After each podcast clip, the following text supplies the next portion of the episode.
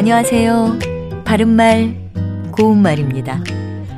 어떤 것을 몹시 애타게 오랫동안 기다린다는 뜻으로 사용하는 관용구로 눈이 빠지도록 기다리다 또는 눈알이 빠지도록 기다리다 같은 표현들이 있지요.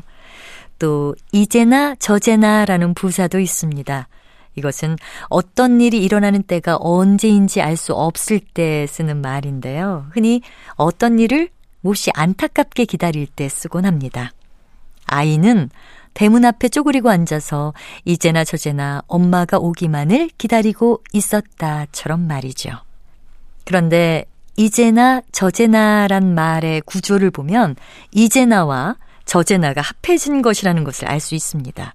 그렇다면 앞서 들으신 예문을 이제나 올까, 저제나 올까 기다리고 있었다 같이 분리해서 써도 괜찮을까요? 이제는 이제 곧 오겠지처럼 바로 이때를 뜻하고요. 저제는 그는 저제 한 번 만난 적이 있다 같이 지나간 때를 뜻합니다. 그런데 이제나 저제나 엄마 오기만을 기다리고 있었다란 문장은 아직 일어나지 않을 일을 기다리면서 하는 말이기 때문에 지나간 때를 가리키는 저제를 써서 저제나 올까 기다리고 있었다라는 문장은 성립할 수 없습니다. 따라서 이제와 저제를 분리해서 사용하지 않고요.